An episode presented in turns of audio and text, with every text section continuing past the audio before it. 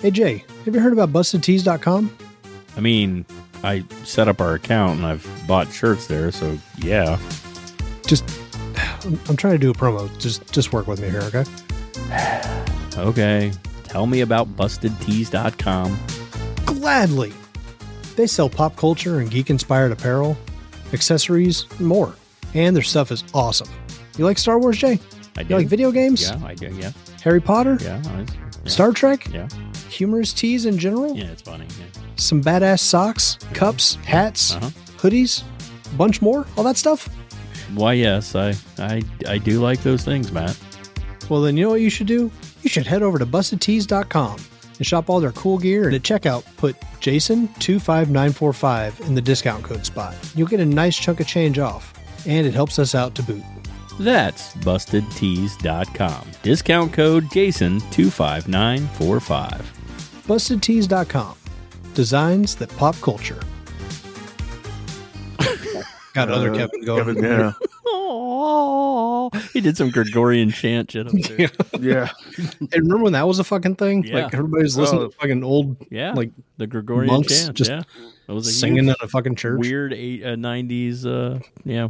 Enya and shit. Mhm. Okay, we got two more lines. Ready? We can do this. Okay. Gentlemen, let's broaden our minds. Who has a mixtape? Who needs a mixtape? Who makes a mixtape? Who needs a mixtape? You do, do.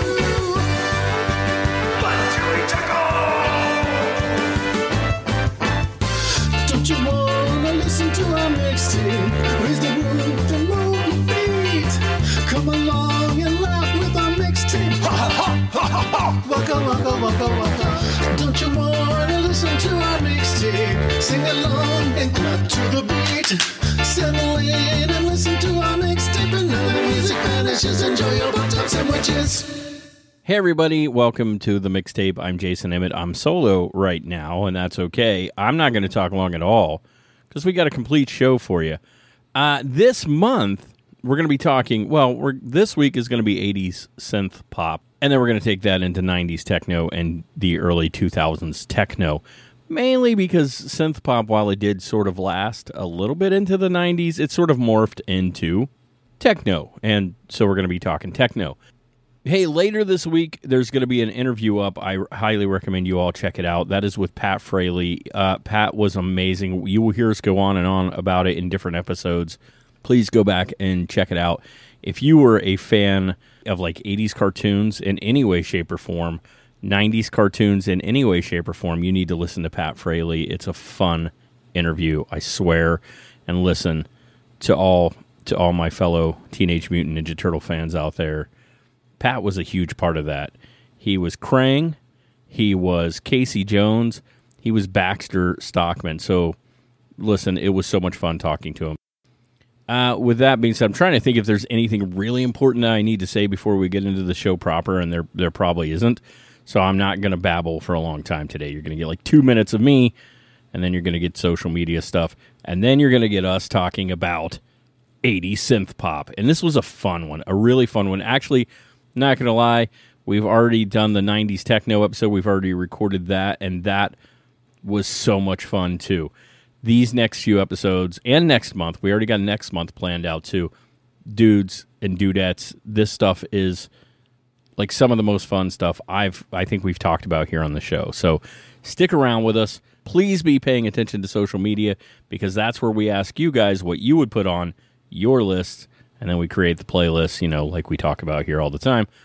Uh, the best way to do find all that stuff is through the website, uh, themixtapeshow.com. We're going to talk about that here in a second with all the social media, but you can head over there and find everything you want about this show. I think that's it. Like, literally, if you guys got a second, please leave us a review wherever you listen to this show. Uh, if you got a second, drop us an email. Let me know where you listen to it. If you're uh, uh, your Spotify or iTunes or or, or uh, Pandora, where you're listening through, uh, that that that'd be kind of cool. I, I just want to know. There's no real reason for it, just because I just want to know. Okay, I think that's enough. Let me kick off the social media, and then we're going to launch into this week's episode. And we will be right back after this. All right, guys, we're going to make this one short, sweet, and to the point. Dial up your sex tape. Shut it. We want you to join us online. We love to interact on Facebook and Twitter and Instagram, so we kind of need you to go to those places. Not yet, not yet. Anyway, we are Tapeworms, fans of the Mixtape Podcast on Facebook. And on Twitter, we are the underscore mix underscore tape underscore pod. The underscore mix underscore tape underscore podcast on Instagram and the mixtape, three words, on TikTok. Hold on, dude. You can email us, your mixtape show at gmail.com. That's going to get you there, or you can give us a ring on the phone and drop a voicemail. Matt? You can give us a call at 513 437 2377 or make it easier, just remember 513 HERAD 77. easiest way is to head to www.themixtapeshow.com. That's our website. Where? Seriously? Anyway, head to the site. We have links and a bunch of other stuff available. Also, on the homepage, our link to Buy Me a Coffee where you can easily support the show. If you have like 30 seconds, we're begging you. Please leave us a review. It really does help a lot. Okay, now on with the show. All right, go ahead. Take it away, Casey. Hmm. Yeah. Oh, oh, yeah. Yeah. Hmm. Go, go, go, Kevin. Go, Kevin. Go, go, go, Kevin. How many synthesizer players does it take to screw in a light bulb? I don't know. 10. One to screw in the light bulb, and nine to fight off all the guitar players who want to stand directly under that light bulb. Hey, That shots fired on that one. Yeah. Every guitar player. but everybody! Uh, I'm Jason Emmett. Wow. I'm Casey Masterpiece. And I'm Twisted Kid Matt. Yeah, Kevin sounded way more angry, and he's not a guitar player. Yeah, fuck this noise. I'm out. Meanwhile, I'm in the ba- I'm the bass player who got fired by every guitar player. So yeah. you you hit the bass player stereotypes, which is great. I love Oh, yeah. it. Um, I'll just walk home because I don't have a car. yeah. Uh, if you didn't catch it this week, we're going to be talking about 80s synth pop. And this is a genre I love. And this is the genre that we're going to finish out the month with 90s techno and 2000s techno, only because synth pop was really only around for a minute. And while there was techno in the 80s, it all sort of morphed together in the 80s a, a techno, synth pop, and then it sort of morphed into techno when we hit the 90s and so on and so forth. But if there's a couple genres that I absolutely adore, it's new wave, which I guess has actually many genres, and synth pop. I love synth pop. So this is an exciting list for me, and I was really excited to have you guys put yours together to see what you guys came up with. And uh, Kev went very mainstream. no, but it's all great. It's wonderful that you went mainstream. I went mainstream with a twist, so they're mainstream songs that you probably weren't thinking about. And uh, I mean, Matt's fairly mainstream too. Got- Matt actually is a really good pick on here. I'll just tell you right now, Matt picked uh, Cars, and I had to inform him that it is 1979, and we were doing the 80s. Uh, I know Yeah. you think of it as an 80s song because it played throughout the 80s, but it's actually Oh, yeah. and so he gave me a great backup, and I was like, "There you go. That's that's fantastic." So wonderful backup. Um, and you guys, you guys brought it. We asked for your lists, and oh my god, there was, there's, there's a lot. Uh, but we're gonna get started this week with the Kev, and uh, we're gonna give you KC's list. We're gonna we're just gonna get started, man. We're gonna get started. We're not gonna banter too much. We're gonna go right to the list. Kevin gives us this gem right here. Don't, don't you want me? You know I can't believe it when I hear that you won't see me. Don't, Don't don't you want me? don't you want me? No, I don't believe you. Uh, Human League. Don't you want me? Uh, by the way, I was waiting. I was wondering when it's going to come out. sometimes credited on the cover of the or the sleeve of the album as Human League 100. I don't know why. Uh, this is "Don't You Want Me" by Human League. I actually don't like this song at all, and it's it's funny because we're going to give you the I'm going to give you the backstory, and that's actually I didn't know that. That that what I'm about to tell you is the backstory, but that's what I don't like about the song. So let's well, I'll get into it. Uh, this is their third studio album. It's off their third studio album, Dare. Uh, there's, like I said, there's a good story here because this is their most commercial, commercially successful song. All right, it was the biggest selling UK single of 1981.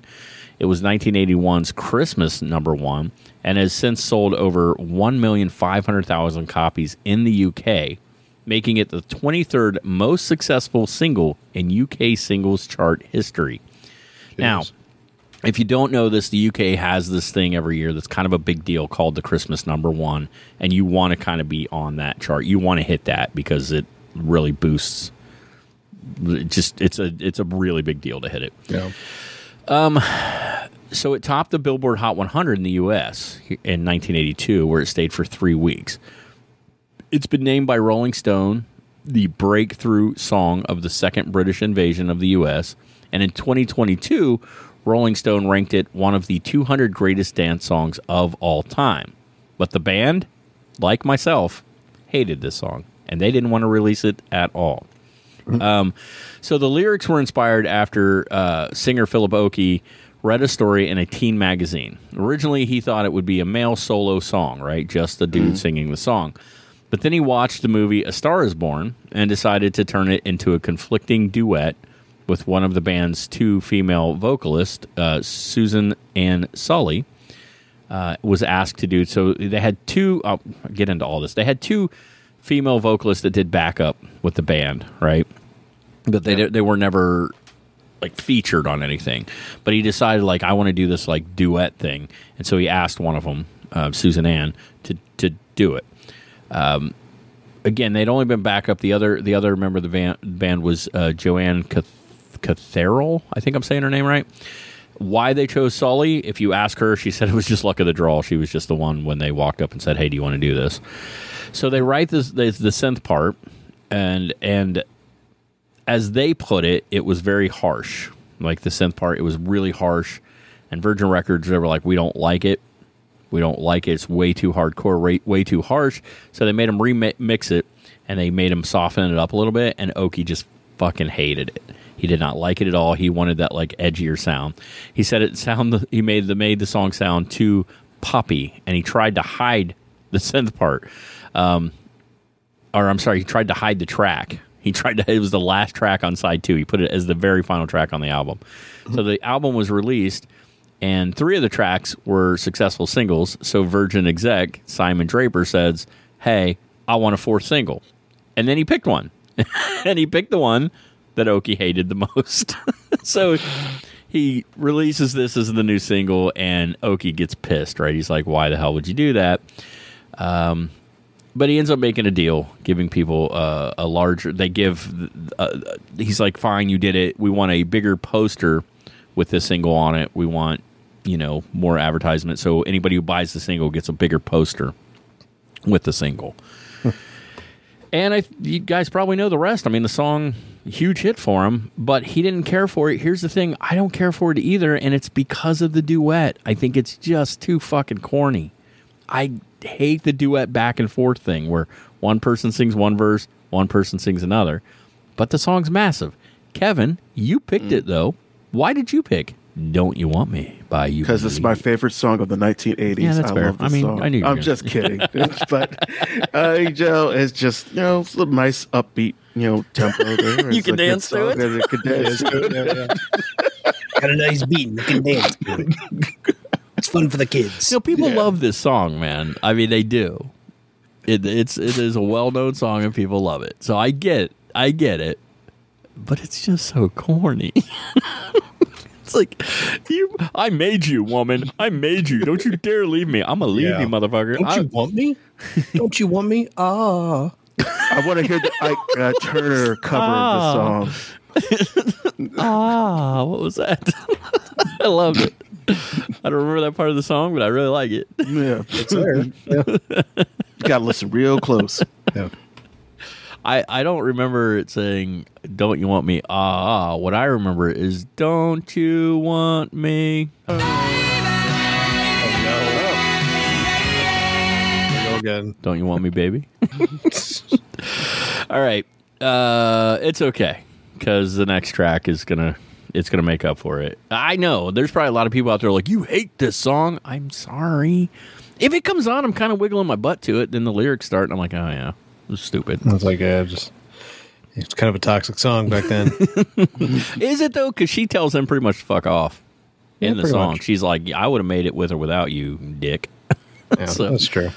Here you go. Kevin's next choice totally redeems himself.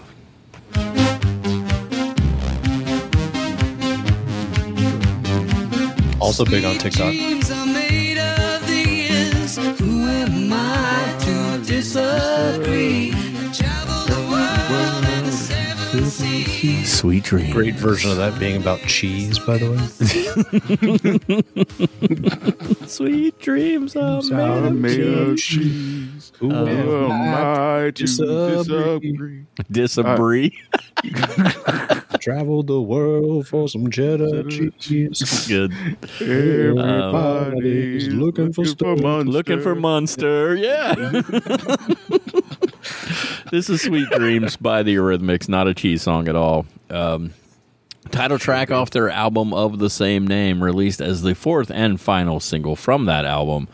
Uh, this song that everyone knows, we also now know the cheese version, hit number two on the UK singles chart in March of 1983 and number one on the US Billboard Hot 100 six months later. It was their first single released in the US, by the way. So that's kind of a big deal because it's the their most popular song. And I have I love the Eurythmics. I love Annie Lennox. I've seen her live. Amazing.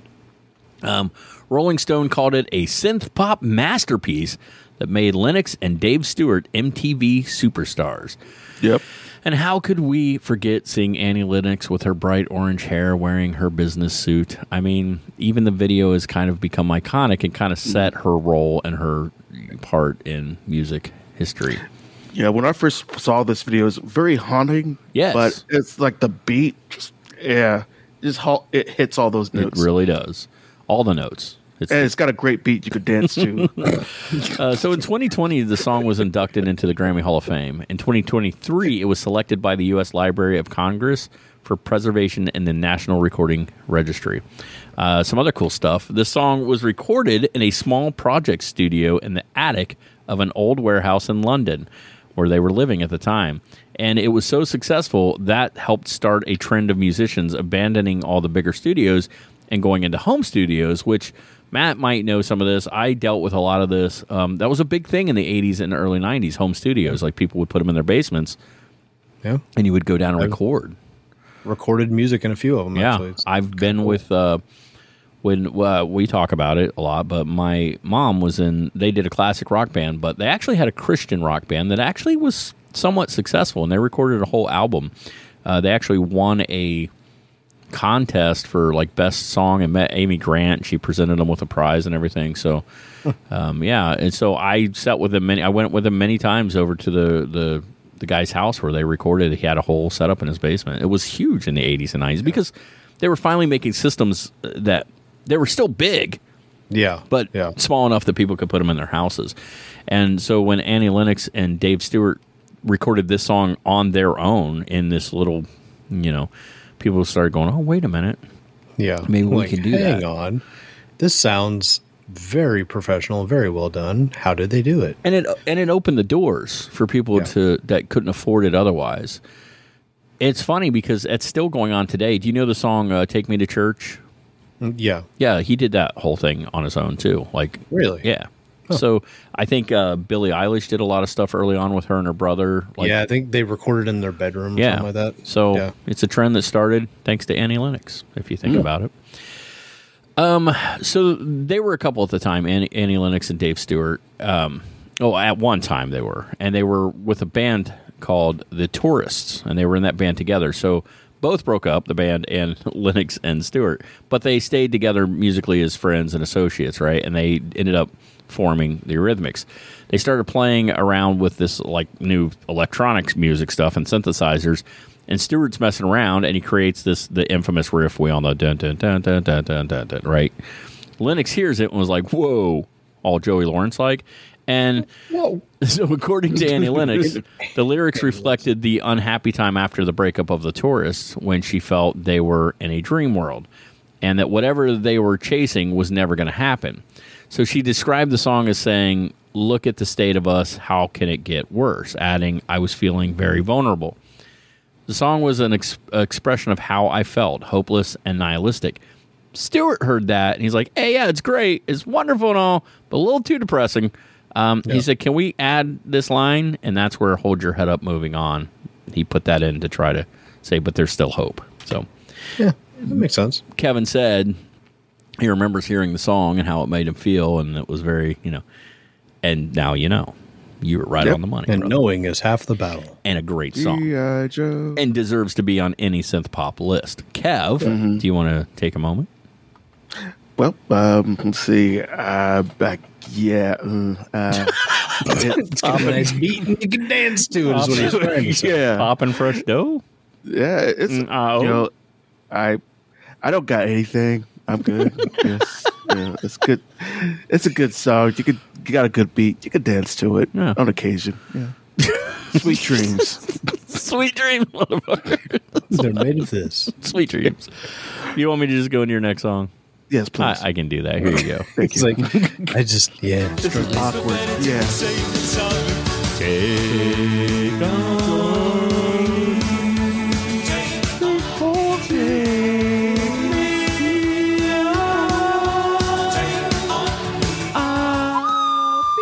There it is. Oh, look at that sound wave there. Wow.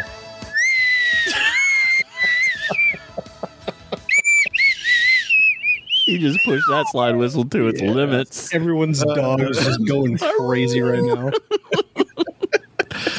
Oh, take on me. We know this one. We love this one. Everybody sings whenever it starts playing. We've talked about it on the show before, of course. The original version was recorded in 1984, and that one was produced by Tony Mansfield and remixed by John Ratcliff. But the one, that one, that one didn't do well. It did not do well at all.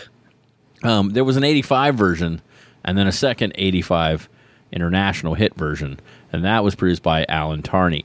That was for the group's uh, debut studio album, Hunting High and Low, and that came out in 1985. It combined synth pop with various other instruments like acoustic guitars and drums. So we've talked about this. The they recorded an eight all all a-ha they were they were the band but they recorded an 84 version and it failed the chart in the uk as did the second version the, of the first two 85 ones so the second 85 release did end up charting in september reaching number two on the uk singles chart in the united states the single topped the billboard hot 100 helping helped along by the kick-ass music video.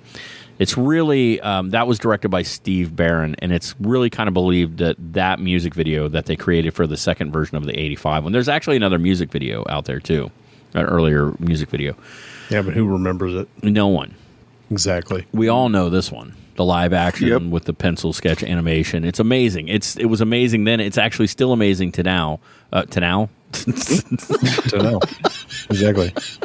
like it's like is it a rule? I have to do it once an episode. At least, at least. to now. To now, motherfucker. To now, I think it should be a new word. To be honest, now? To now that makes sense. Yeah. To now.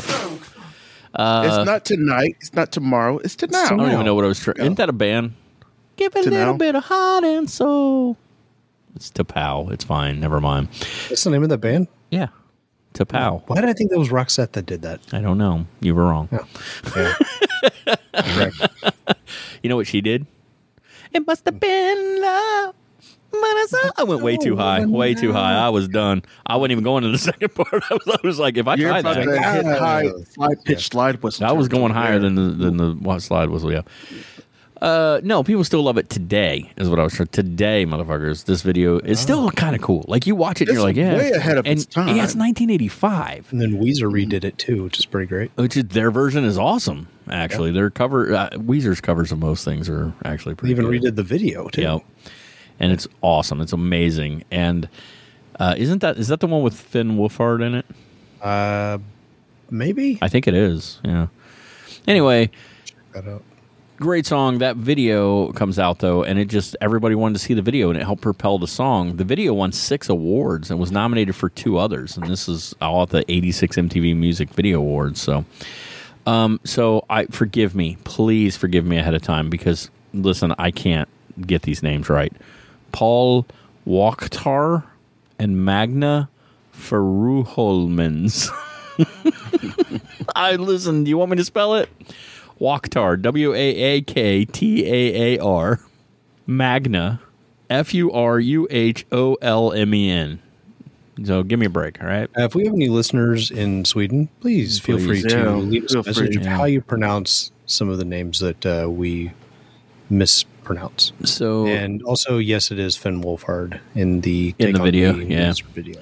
So they their previous band Bridges um, composed a, a little number they called the Juicy Fruit song when they were like 15 or 16 years old, somewhere in that. Uh, the band thought it was a little too poppy, so it was, so they retooled the song.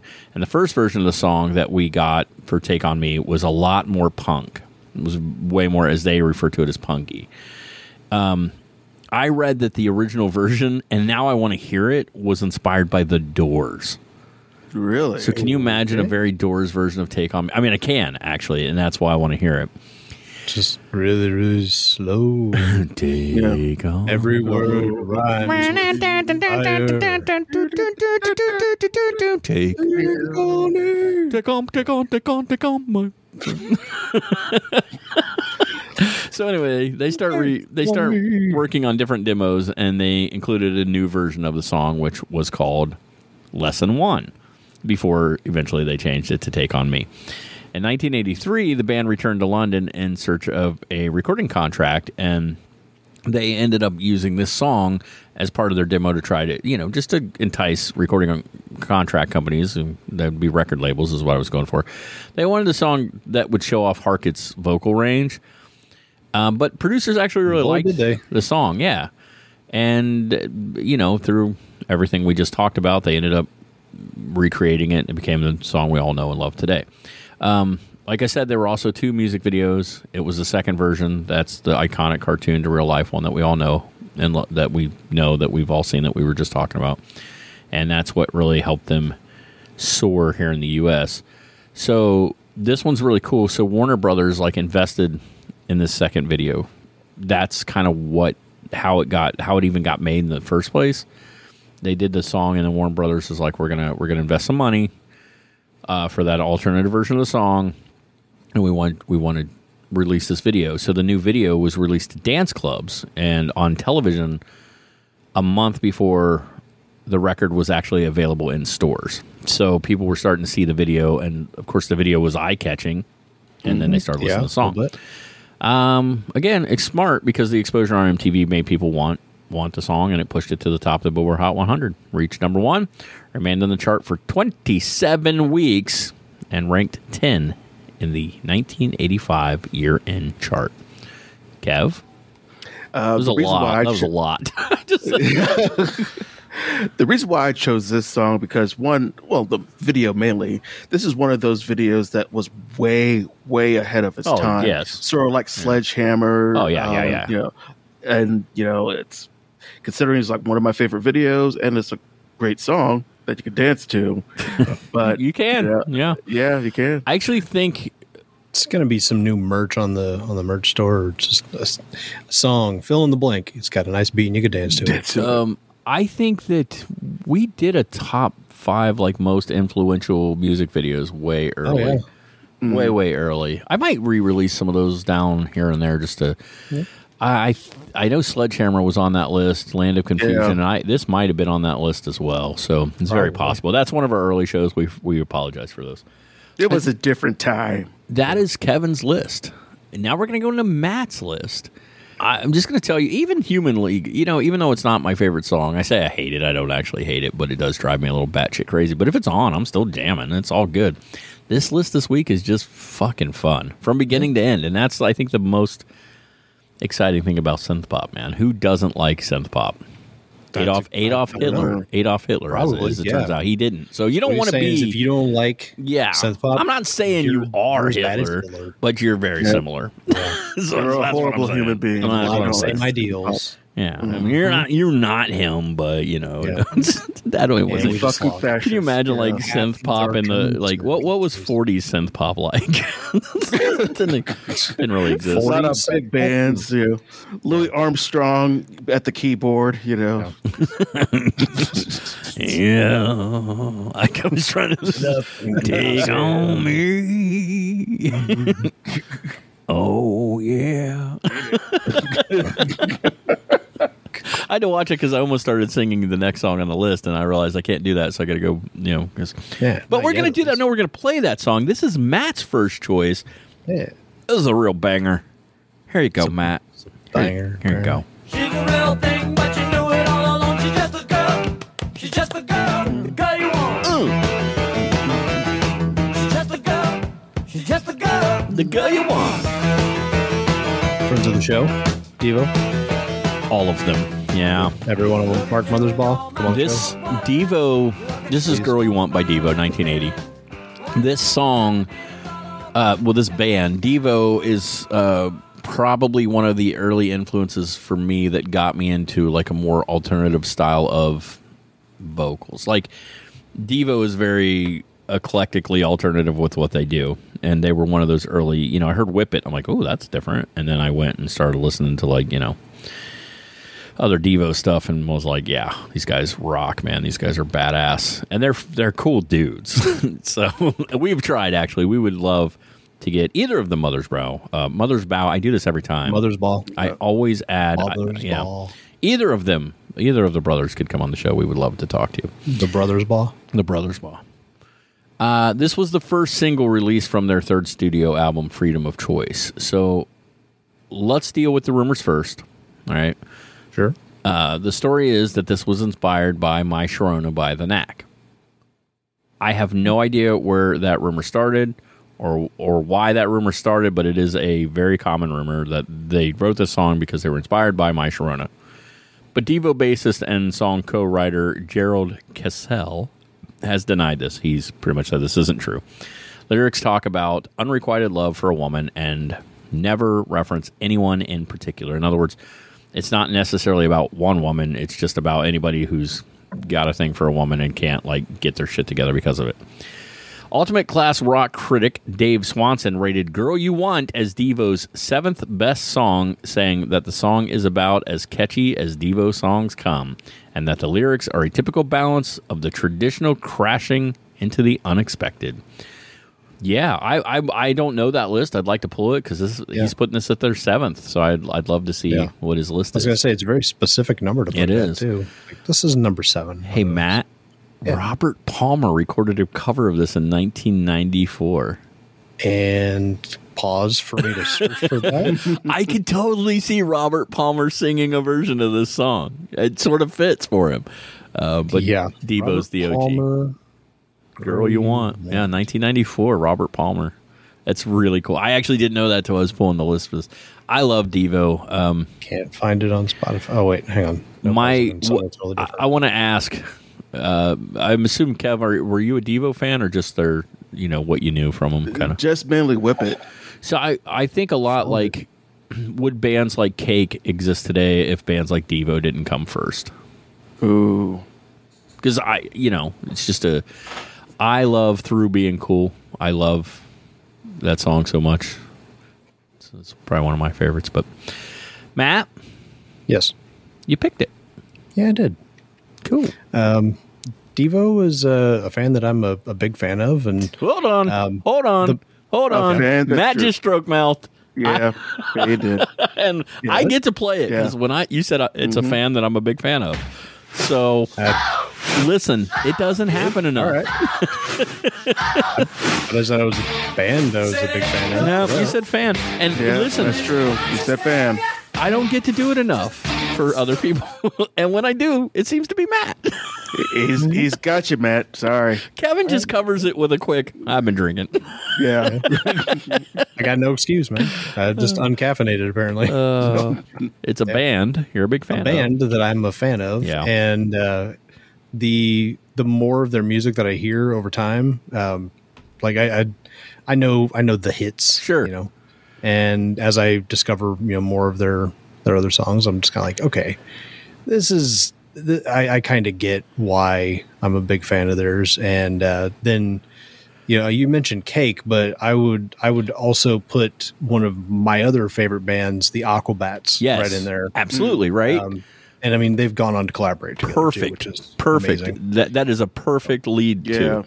You're right, and there. I think there are a lot of bands like that in that sort of weird sub. That's why I said they were like that kind of alternative subgenre thing, Like- and they opened We'll the door. art rock. Yeah, I like very Mm-hmm. art, art like you know, oh, I'll give you Chris Ballew. You know Yeah. he, he had to be inspired by Devo. Had to, be.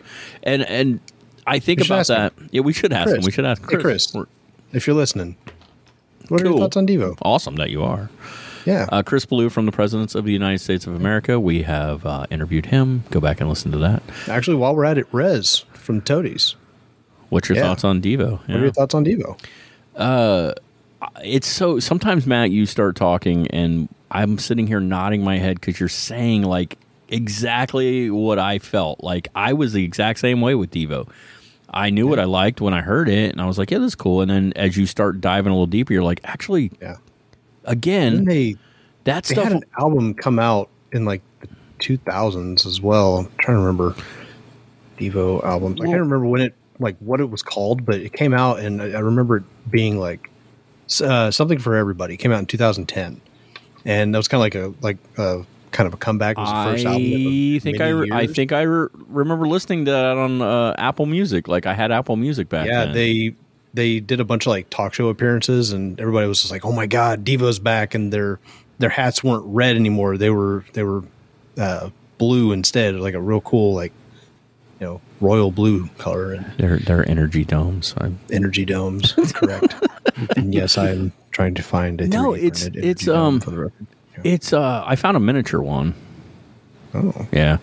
So i it's got my devo buttons and pens and all kinds of stuff so. they they fall into a similar vein for me of like Oingo Boingo and that like you don't know how many things that these guys have done actually. Like oh yeah behind the scenes, like how many times you've heard their music in TV shows or movies and things like that. So very, very talented guys. So yep great great way to start off the list uh, this next song that matt picked like five of our listeners also tried to pick it so matt you obviously did good with this one because everybody Right. wanted this song on the list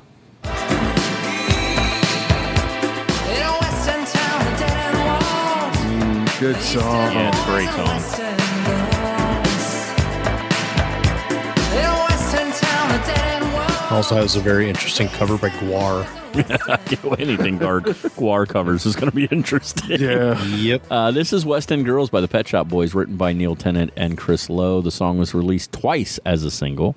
The song's lyrics are concerned with class and pressure of inner city life, which were inspired partly by T.S. Eliot's poem "The Wasteland." In case And one know. could argue that uh, Flight of the Conchords based their song "Inner City Pressure" off of the song as well. I mean, you know, you Yes, I said mean, that. That's exactly what it sounds like. the second you to said that, I hear similarities in the voices. Yeah. I never would have thought of that, but um, the Uh, by the way, if you're listening, uh, if you're listening at home, pull up "Inner City Pressure" by Flight of the Conchords and tell me it's not the exact same song. And after that, just watch them fly to the Conchords because Oh, yeah, it's great. fantastic. Oh yeah, great, great show. Um, so the first version there of was this, do what? Go go go do it. I just No. wish there was a third one. But go ahead. Sorry. Oh yeah. yeah. Uh, the first version of the song Wayne was produced by Bobby Orlando. Just thought you'd want to know that. It was released on Columbia Bob? Records, Bobcat Records imprints in April Bobcat 1984. Goldthwait Records. Yeah, like like I totally put the song on my album. Ace. The song the song became a club hit in the United States and some different European countries. After the duo signed with EMI, the song was re-recorded with producer Stephen Hague for the first studio album, Please. Uh, this was October 1985 when the new version was released, reaching number one in the United Kingdom and in the United States in 1986. So in 1987, the song won Best Single at the Brit Awards. In 2005, 20 years after its release, the song was awarded Song of the Decade between the years 85 and 94 by the British Academy of Composers and Songwriters. A critics poll in 2020 by The Guardian selected West End Girls as the greatest UK number one single. Um, I didn't know this. Maybe you guys didn't know this either. Maybe you did. But um, the Pet Shop Boys got their start after Neil Tennant was interviewing Sting for Smash Hits, and he meets producer uh, Bobby O, Bobby Orlando, and gets him to listen to a demo, uh, to demo number four. Oh no, just just the demo. Uh, there's a run on there. Uh, so the song that's how they got like that's how they got their start. He was uh, interviewing Sting. He wasn't. I mean, I guess they were recording stuff, but he this producer comes up and he's like, "Hey, man, ch- check out this this demo. Just check it out." So that's kind of cool. Uh, this song was number 433 on Rolling Stone's top 500 greatest songs of all time in 2021, and number 65 on their 200 greatest dance songs of all time in 2022. And Matt, this was the song that more listeners picked than like. Sometimes the listeners will pick songs and they'll send them in, and we already have them. I think four different people sent this song in. Nice. So Got good taste. you nailed it. I mean, if you're listening to this show, you got at least questionable taste, but good, good for overall. you know. But what you like when you listen to the show is the nice beat you can dance to. So, Matt, exactly. what made you pick West End Girls? Besides the fact that everybody wanted to pick West End Girls. I, it's yeah, it's a great song. It's got a nice beat, and you can dance to It's it. true. It's very true, actually. Perfect um, answer. no. It's it's just honestly really catchy and has has a really good message as well too. So, Yeah. It does tell a fun, like, I like when songs tell legit stories somewhere in there, and you're like, and this one's got that kind of like, it's got that real rhythmic way that he's telling the story. And it, I don't know, man. Uh, It's just, like you said, it's really well done. And I, I, yeah, I get it. I get it. It's wonderful. It's wonderful. So we're going to go into Matt's third pick here. And like I said, Matt originally gave Cars, which totally I get why. Honestly, I'd considered Cars for my list and didn't even know till I, I did know. And the second I saw it, I'm like, oh, yeah, that's right. We've run into this before. I think it's fair to say that Cars is pretty much an 80 song, but it was released in 79. So by our own rules. All right. So I tell I tell Matt, hey man, you got to follow up, and he sends this this absolute gem right here, a band I didn't even consider. So I was very happy to see them make the list.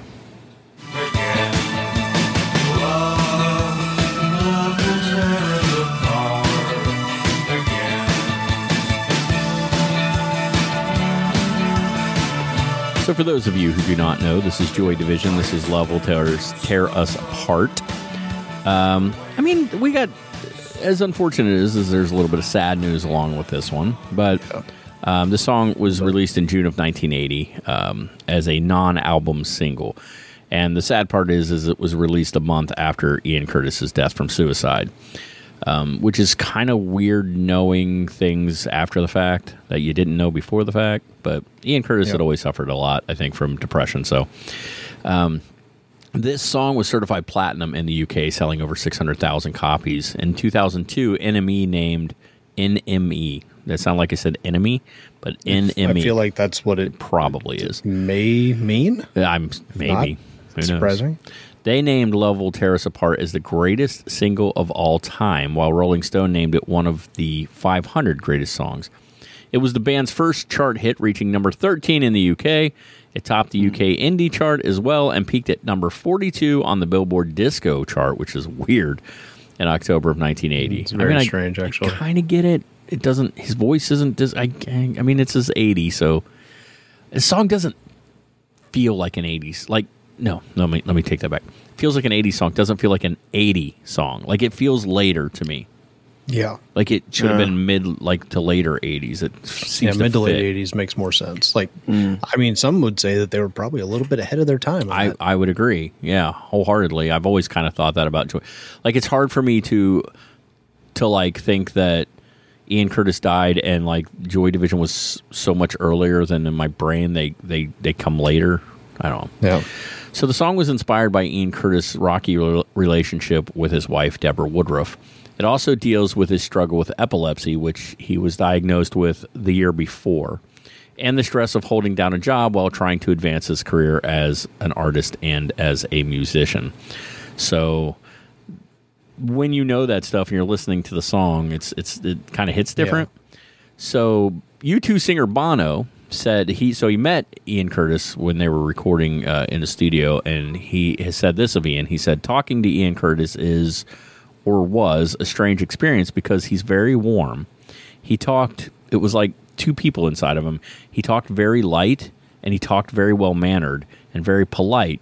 But when he got behind the microphone, he really surged forth.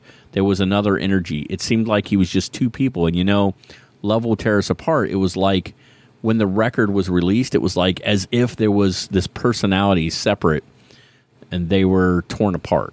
And that's kind of interesting to hear. Like, obviously, I never knew Ian Curtis. Know, somebody with first-hand experience Yeah. talking about him. to say like when he gets up and you know it kind of is weird because i have seen interviews and stuff with kurt cobain Yeah, and it's very similar like he he seems like kind of bubbly and poppy and when he talks and he laughs a lot and seems genuinely like a, Yeah. a nice guy and then he gets behind the microphone and it's angst like just pouring dripping off and you know maybe that's where they release a lot of it yeah. I mean, that's that's kind of what they say about a lot of people who end up taking their own life. Is you know they're you know one way to most people, and you know only a handful of people get Yeah. to see you know a, a different side of them, and that's you know I mean think of like Robin Williams. We hear that a lot about Yeah. comedians. A lot about comedians. Jay Morris talked about that a lot, actually.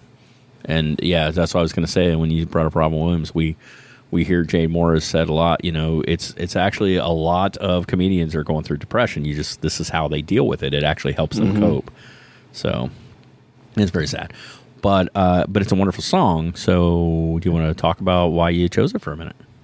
Yeah, it's um, when when it comes to like Joy Division and you know a lot of those other bands kind of of that era. It's just it you kind of can listen to it and kind of see just how influential that that song, you know, not just that song, but you know Joy Division in general was on future bands and. Um, I'm drawing a blank on some of them that I could actually cite as you know heavily influenced by Joy Division, but there's a lot of a lot of the music that came later sounds very similar to you know I wonder. It would be great if there was a way, and I mean, obviously, it's not, but to like, like you just said, to kind of find out like this this band was like who was influenced. there's by there's got to be you a family tree type of situation that you can find online somewhere you know without this band this band wouldn't exist and this band wouldn't exist And if mm-hmm. not, somebody needs to get on that shit because that'd be really cool to like Yeah. go down that line and have the bands like even comment on it. Like, yeah, absolutely, oh, yeah, we wouldn't definitely were. be here if it wasn't for them. We heard this song and that's like set my my whole path. And sometimes we do get that. Yeah but it'd be nice to like if somebody was like tracking all that. It'd be really neat. yeah uh, if I remember right also there is a cover of Love Will Tear Us Apart by Fall Out Boy as well Someone definitely covers it. I I knew that, and I was just thinking of it, but I couldn't think of who it was, so I wasn't gonna say anything. but you might be right about Boy. who it was. Yeah. yep Um, I covered it on uh, what album I also want to say one of the cool things Matt kind of did without even knowing he did it was bring us, you know, the bands that started 80 synth pop, which Yeah. he brings us, you know, Gary Numan. He brings us, he brings us Joy Division, and these were like seventy nine and eighties, and Yeah, this Matt's is like, bringing up the pioneers. yeah, which, yeah, yeah. Uh, by the way, that cover was on "My Heart Will Always Be the B Side to My Tongue," which is one of the most Fall Out Boy album titles. It's a of all very- time. It's uh, 2004. okay. So go check that out as well. I've actually heard it, but I didn't know that's who it was. So I was like, I know somebody did it. I know I've heard it, but I don't know who it was. And and we, we talk a lot about how I love I love my cover versions. I really do because I think that's that's a good way to you know find out what other bands Yeah, are absolutely. influenced by older bands too. So If you're if you're like us and you're one of those Yeah. people that wants to dig in when you hear something you Oh, yeah. love, that's how I discovered a lot of the bands I became fans of. Is like I was always that guy. I'd hear a song and I'm like, well, if I like this, well, I like others, and sometimes yeah, you don't. yeah. Well, I mean, like we joked about. Um, at least you and I joked about the fact that I heard "Missionary Man" by Ghost. Yeah, And you were like, "Yeah, that's that's a Eurythmic song." And I was like, "Yeah, I just Annie randomly Lennox, came yeah, across the original one day." I was like, "Whoa, okay." it's not Which, by only the way, Annie Lennox. use of a harmonica on a song too. it's not only Annie Lennox; It's like one of my all-time favorite Lennox songs, and you uh, had a whole discussion about it. Yeah, because you were like, "Well, here's the Ghost version," because I hadn't heard that, and you like sent it I'd over to me. Never heard it. You like, had "Well, never heard Annie cool." So and it, and it is cool when you get you know oh I'm going to go discover see if I like it as much or if there's things I like about it. And sometimes you do and sometimes you hate it. It's just the way Yeah. it goes. So now we're going to go into my list, guys. My list, and I was excited by this, and this was really hard for me, like really really hard for me. And I I had to list songs and then I had to list bands. I'm like, which song do I pick by them? And it's not really the case with this first song uh, because this was the only song I knew by them. So I just kind of had to be what it was. Now, that's not to say they didn't do other stuff, but this song always sort of stuck out to me, and I've always loved it. So here you go.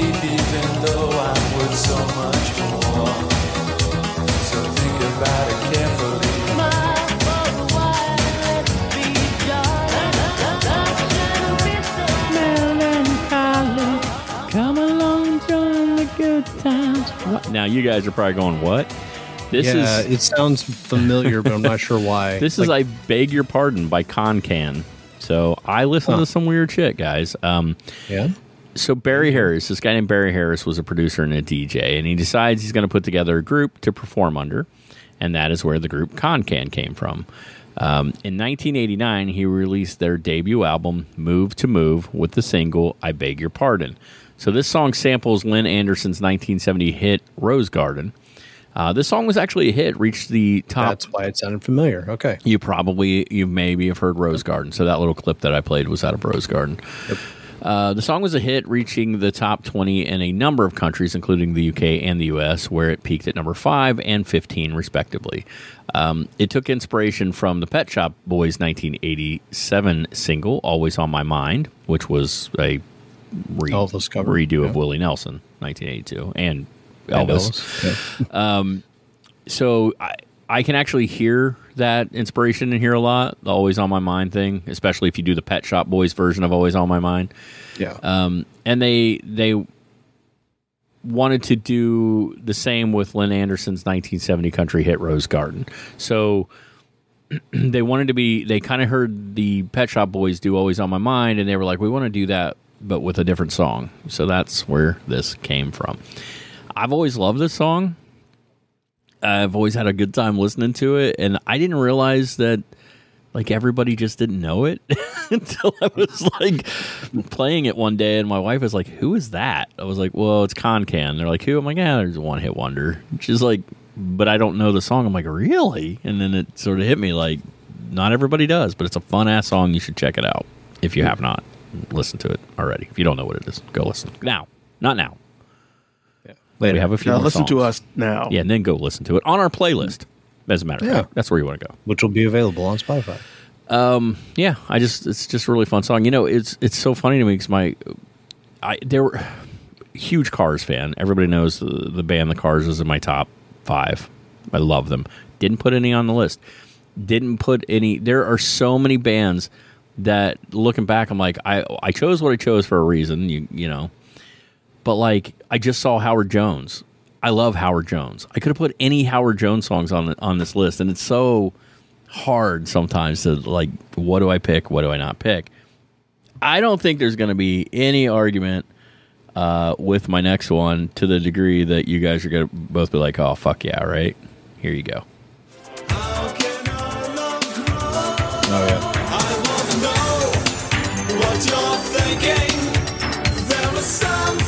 you can't hide. I wanna know what you're feeling. Tell me what's on your mind. What's the first thing you guys think of when you hear the song? Hmm. Hmm. No.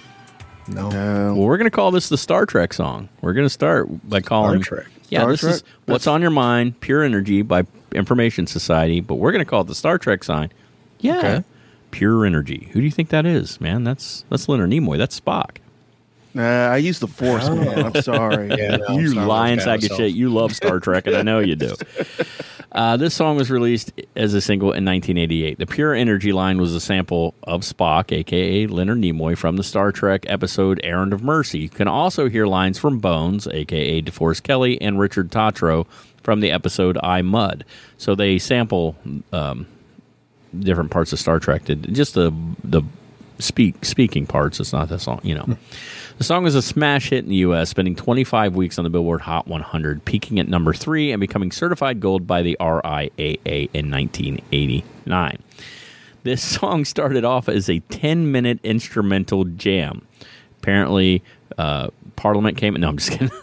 um, the band was trying to record their first album, and the record label was getting really pissed off at them and saying, "You guys are taking way too long, and you're spending way too much of our money, and uh, you need to give us a hit."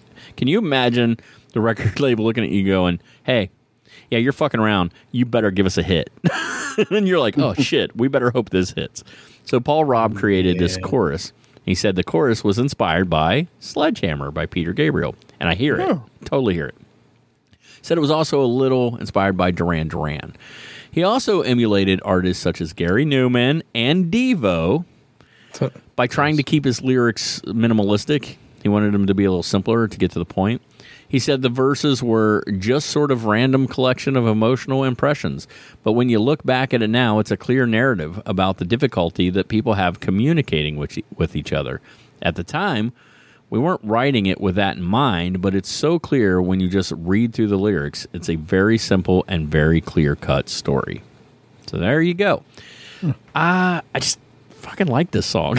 like that's really it's really it's one of those like I remember this era of my life. This is 88, 89. This is really about this is the kind of song that I know is going to push us into stuff like C+C Music Factory in the 90s, right? Like we're going to get to the 90s techno. And to me, what's on your mind by Information Society is the start of that. This is when we start seeing the shift from synth pop into techno, right? And I don't know, man. It was just one of those things. I was right at that age where stuff like this was just like I, I just thought it was kind of cool to like listen to it. So that's why I went with it. So and you guys learned something today. There's a bunch of fucking Star Trek all over this song. I never noticed it. Do Neither you did I. do you hear the sledgehammer um, inspiration I, in the song? I can kind of hear it. Yeah. There's literally Yeah, a fucking I can listen. sledgehammer going ding, ding, you know, to the whole fucking song. So I'm like, it's uh, yeah, it's it's right. It's gonna be one of those. Well, I'm never gonna unhear that type of things again. So. right. Um, I don't know if that's a real. I mean, it's definitely the noise of a hammer hitting like an anvil thing. So, yeah. All right, so my last song, I knew I wanted this band on here, and um, I'm I'm gonna guess I'm a bigger fan of this band than you guys are, but you guys probably both like them. What I couldn't decide is what song, and then well, I kind of got sold by the opening riff of the song. But here is my last choice for '80s synth pop.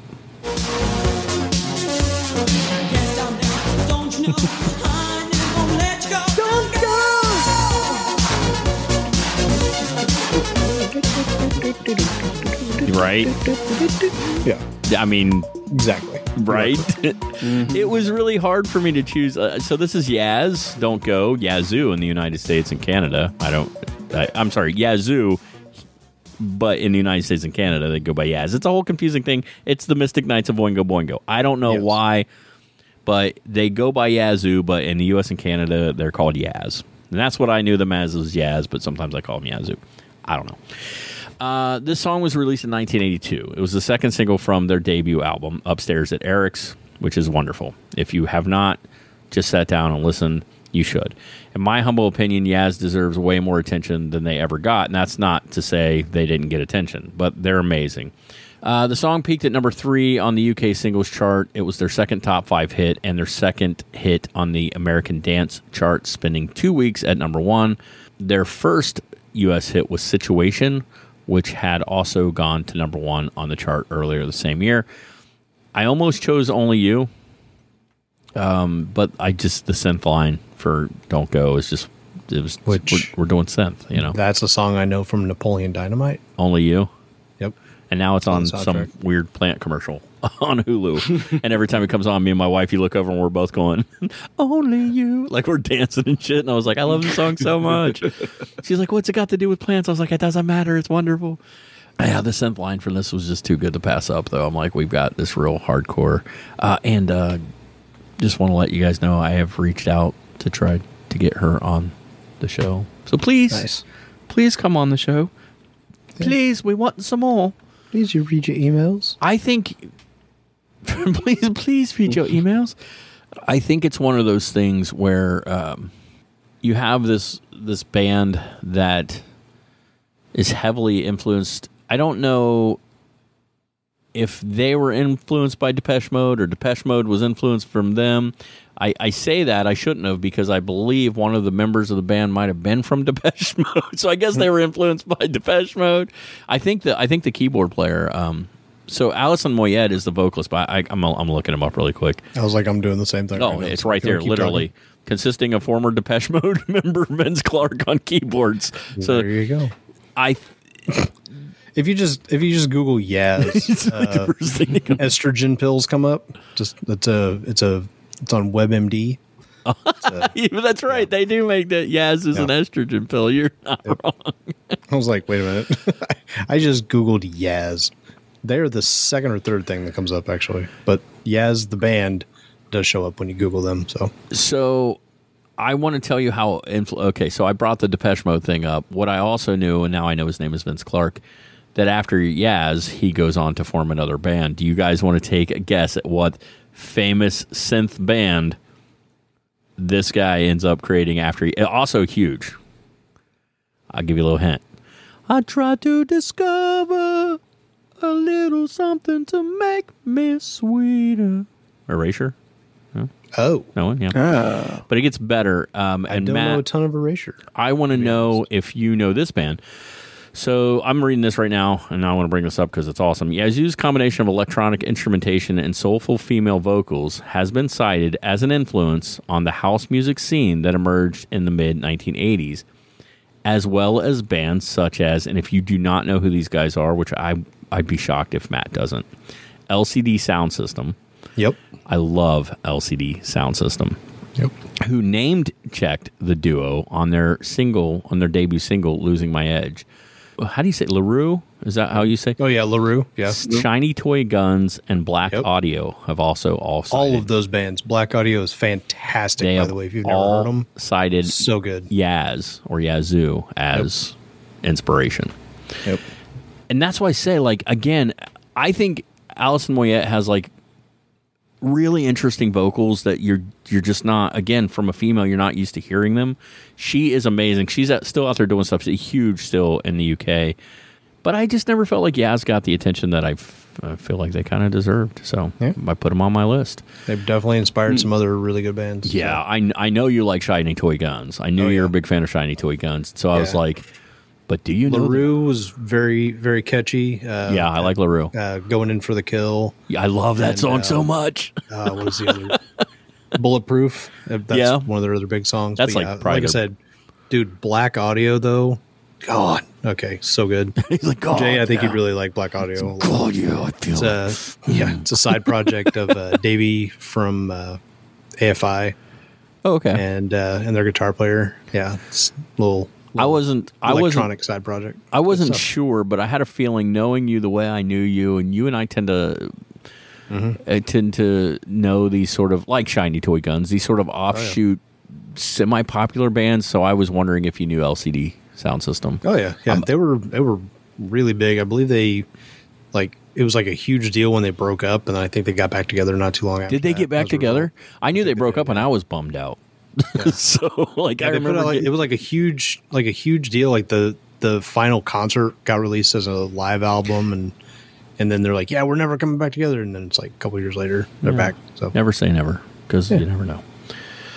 So, you know what we do got this time around is we got lots of feedback from you, the listeners. So we're going to share that really quick full feedback. before we close this episode out. We put the word out on our social medias, all of which you heard earlier. If you were listening, you can go there. It's where you want to go. It's where you want to follow us. The Instagrams, the Twitters. I'm calling it Twitter, and uh, the Facebooks.